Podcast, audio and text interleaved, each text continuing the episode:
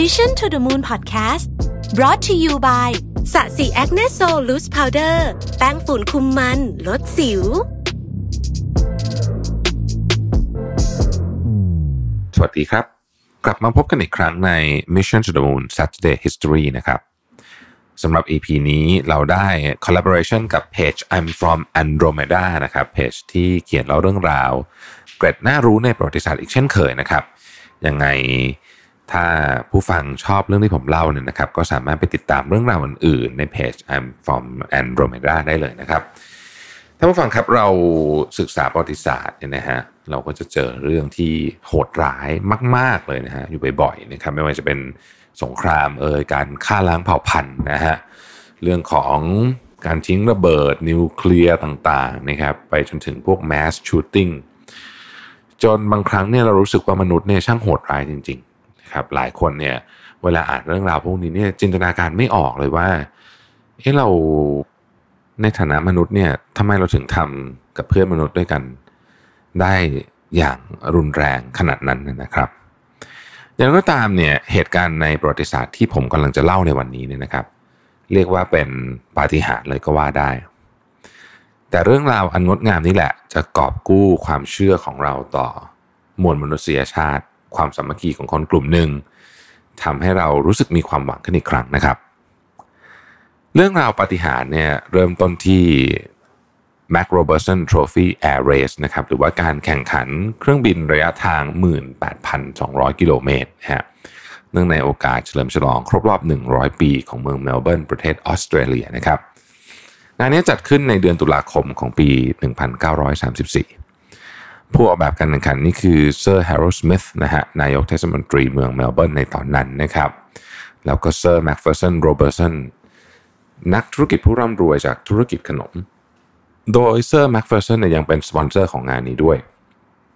เขามอบเงินสนับสนุนในการจัดงานและรวมถึงเงินรางวัล15,000 ปอนด์ให้กับผู้ชนะนะครับ โดยมีเงื่อนไขนะฮะว่า ให้ตั้งชื่อการแข่งขันเนี่ยตามชื่อบริษัท Mac Robertson ของเขาเนี่ยนะครับ ทีนี้เรามาดูรายละเอียดการแข่งขันกันสักหน่อยนะครับ ระยะทาง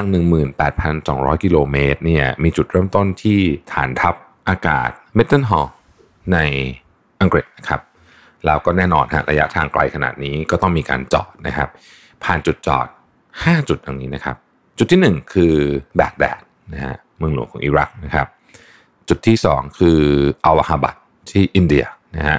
จุดที่ 3 ก็คือที่สิงคโปร์นะครับจุดที่ 4 คือดาวินนะฮะ Northern Territory นะครับในออสเตรเลียนะครับแล้วก็จุดที่ 5 ก็คือชาร์ลส์เวลส์ที่ควีนส์แลนด์นะครับจากนั้นก็จะไปสิ้นสุดปลายทางที่สนามแข่งเฟลมิงตันที่เมลเบิร์นประเทศออสเตรเลียนั่นเองนะครับส่วนเครื่องบินเนี่ยก็ไม่จำกัดขนาดแล้วก็กำลังเครื่องยนต์ของเครื่องบิน ขอเพียงแค่มีลูกเรือและอุปกรณ์ตามที่กำหนดไว้นะครับ รางวัลมีให้ทั้งผู้ที่ถึงเร็วที่สุด และผู้ที่บินได้มีประสิทธิภาพมากที่สุด โดยวัดจากตารางแฮนดิแคปที่จัดไว้นะครับอธิบายคำว่าแฮนดิแคปนิดหนึ่งนะครับเวลาเรามีการแข่งขันบางอย่างที่คนเนี่ยอาจจะมีเหมือนกับทักษะความสามารถแตกต่างกัน แต่ว่าอยากจะมาเล่นในรายการเดียวกัน เราให้ให้มันสนุกเนี่ยนะฮะก็จะเรียกว่าก็จะมีสิ่งที่เรียกว่าแฮนดิแคปนะครับยกตัวอย่างกีฬากอล์ฟกีฬากอล์ฟก็จะมีแฮนดิแคปคนเล่นใหม่ๆเนี่ย เขาจะเรียกว่าเป็นแฮนดิแคป24นะถ้าผมจำไม่ผิดนะครับ 24 ก็คือว่าถ้าเกิดคุณแข่งกับมือโปรเนี่ยนะฮะคุณได้เท่าไหร่เนี่ยคุณลบ 24 แต้มนะฮะแล้วก็เป็นคะแนนที่แข่งกันแบบนั้นนะครับ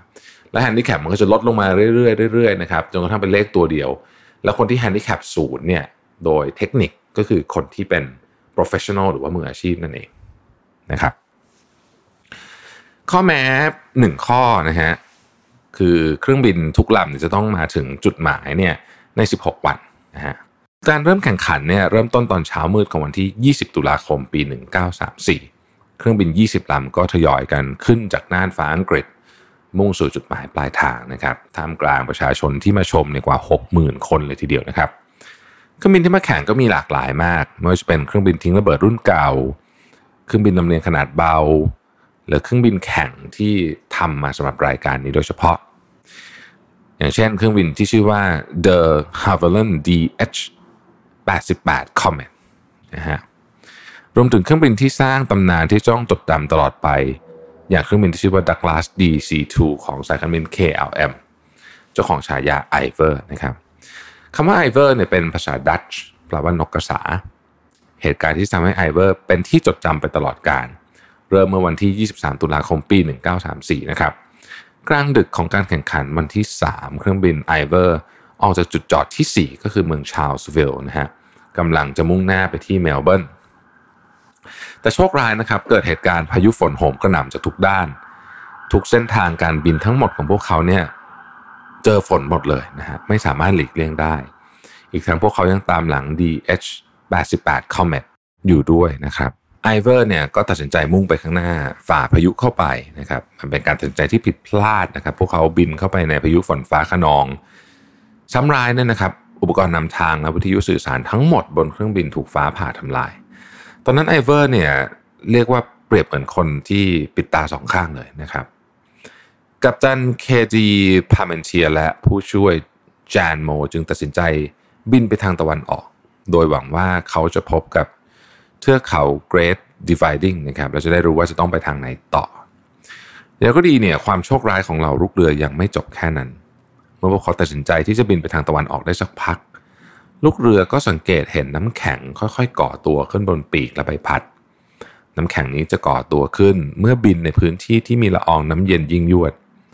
ซึ่งนั่นก็หมายความว่าน้ำจะมีอุณหภูมิต่ำกว่าศูนย์องศา แต่ยังไม่แข็งตัวนะครับ ยังคงสภาพเป็นของเหลวอยู่ ซึ่งเกิดได้เมื่อบินเข้าไปใน freezing rain หรือว่าหิมะที่ละลายเป็นฝนนั่นเอง และตกลงมากระทบพื้นหรือพื้นผิวที่เย็นจัดจนกลายเป็นน้ำแข็งนะครับ ลูกเรือที่เข้ามาเตือนนักบินทันที เพราะยิ่งน้ำแข็งเกาะยิ่งทำให้เครื่องบินเริ่มสูญเสียแรงยกและพละกำลังนะครับ ซึ่งอาจจะเป็นสาเหตุที่ทำให้เครื่องบินตกได้ กัปตันจึงตัดสินใจหันหัวเครื่องไปยังทิศใต้นะครับ พวกเขาต้องบินไปในทิศที่ไม่ได้วางแผนเอาไว้แบบไม่รู้จุดหมายปลายทาง หากดูจากแผนที่กัปตันคาดว่าเครื่องบินน่าจะผ่านเมืองโกลเบิร์นนะฮะเมืองวากกาวากกาและเมืองอัลเบอรีพวกเขาหวังว่าจะสามารถลงจอดฉุกเฉิน ไม่ที่ใดก็ที่หนึ่งในสามเมืองนี้ เพราะว่าเชื้อเพลิงเองก็เหลือไม่มากแล้วนะครับ ที่สำนักงานใหญ่ของการแข่งขันในเมลเบิร์นพอรู้เรื่องว่าไอเวอร์ที่บินแบบตาบอดอยู่ตอนนี้เนี่ยก็พยายามหาทางติดต่อกับไอเวอร์เพื่อบอกให้พวกเขาไปลงที่สนามบินคุทามุนดรา แต่พยายามทุกวิถีทางก็ไม่สามารถติดต่อไอเวอร์ได้ ผ่านไปสักพักสถานีวิทยุท้องถิ่นแห่งหนึ่ง ก็ติดต่อเข้ามาอย่างสำนักงานการแข่งขันแจ้งว่า พวกเขาได้รับแจ้งจากพลเมืองว่ามีเครื่องบินลำหนึ่งเนี่ยกำลังบินไปทางทิศใต้ ผ่านเมืองทัลลังกามุ่งไปยังภูเขาโบกอง แต่แล้วก็บินหันหัวกลับไปยังทิศเหนือนะครับ มุ่งไปยังเมืองอัลเบอรีสำนักงานการแข่งขันรู้ทันทีว่าไอเบอร์กำลังหลงทางนะครับ เขาต้องหาทางติดต่อให้เร็วที่สุด เลยโทรหาคลิฟตันมอตนะครับ ซึ่งเป็นบรรณาธิการหนังสือพิมพ์อัลเบอรี่ทันทีสำนักงานการแข่งขันขอให้เขาช่วยฉายแสงเป็นรหัสมอสเพื่อบอกให้เครื่องบินได้รู้ว่าเขาอยู่ที่เมืองไหน แต่บรรณาธิการคนนั้นทำรหัสมอสไม่เป็น เขาเลยต้องรีบหาคนที่ใช้รหัสเป็น และหาทางเปิดไฟส่งสัญญาณรหัส เพราะต้องเป็นไฟที่ใหญ่หรือไม่ก็กินบริเวณกว้างนะครับ แน่นอนว่าถ้าใช้ไฟอย่างไฟฉายเนี่ย คนบนเครื่องบินก็คงมองไม่เห็นนะฮะ บรรณาธิการรีบไปหาวิศวกรไฟฟ้าของเทศบาล ผู้สามารถควบคุมไฟฟ้าในเมืองได้ และอธิบายเรื่องราวทั้งหมดให้ฟังอย่างรวดเร็วนะครับ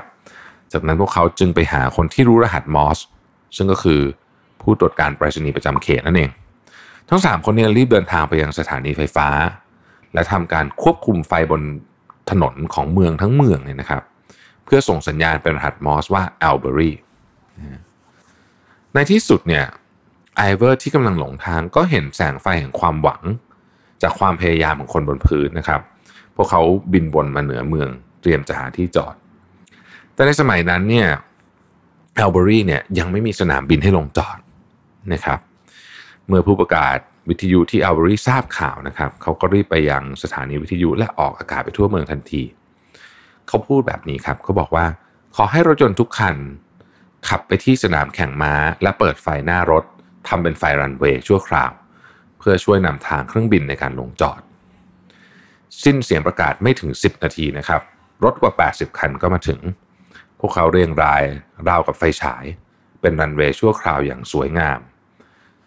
ไอเวอร์วนรอบสนามแข่งม้าสองรอบเพื่อความแน่ใจ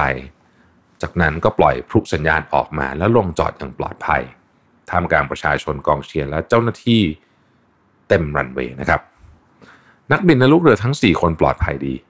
พวกเขารู้สึกซาบซึ้งในความมีน้ำใจ และความร่วมแรงร่วมใจของชาวแอลเบอรีเป็นอย่างมาก แต่นี่เป็นเพียงแค่จุดเริ่มต้นของตำนานแห่งความภาคภูมิใจของเมืองแอลเบอรีในรุ่งสางวันต่อมา กัปตันและลูกเรือไอเวอร์ตัดสินใจสู้อีกครั้งเพื่อชื่อเสียงของ KLM และประเทศเนเธอร์แลนด์ พวกเขาซ่อมอุปกรณ์เติมเชื้อเพลิง เตรียมตัวบินต่อ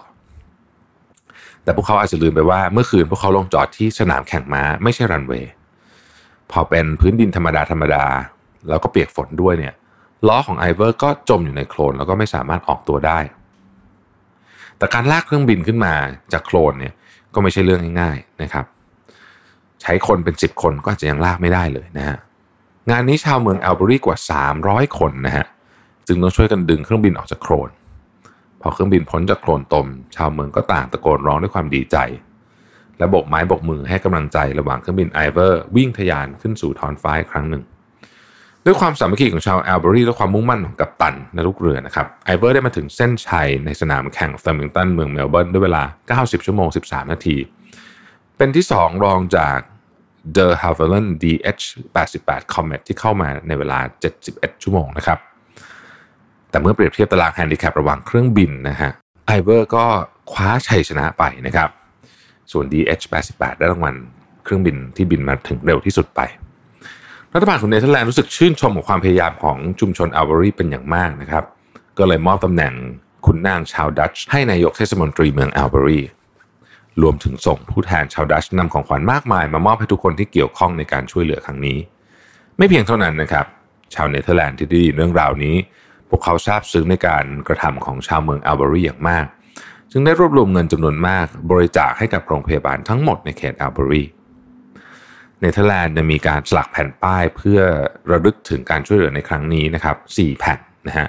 สี่แผ่นนี้เนี่ยมอบให้เมืองอัลเบอรีสามแผ่น ซึ่งก็ไปกระจายอยู่ตามจุดสำคัญสำคัญของเมือง แล้วก็แผ่นที่สี่เนี่ยตั้งอยู่ที่เนเธอร์แลนด์เรื่องราวปาฏิหาริย์นี้ได้สร้างมิตรภาพระหว่างเนเธอร์แลนด์กับอัลเบอรีนับแต่นั้นมานะครับ พวกเขายังคงติดต่อและสนับสนุนกันและกันจนถึงปัจจุบัน ขอบคุณที่ติดตามนะครับ แล้วเราพบกันใหม่ในวันเสาร์หน้าครับ สวัสดีครับ Mission to the Moon Podcast Presented by สะสีแอคเนโซลแป้งฝุ่นคุมมันลดสิว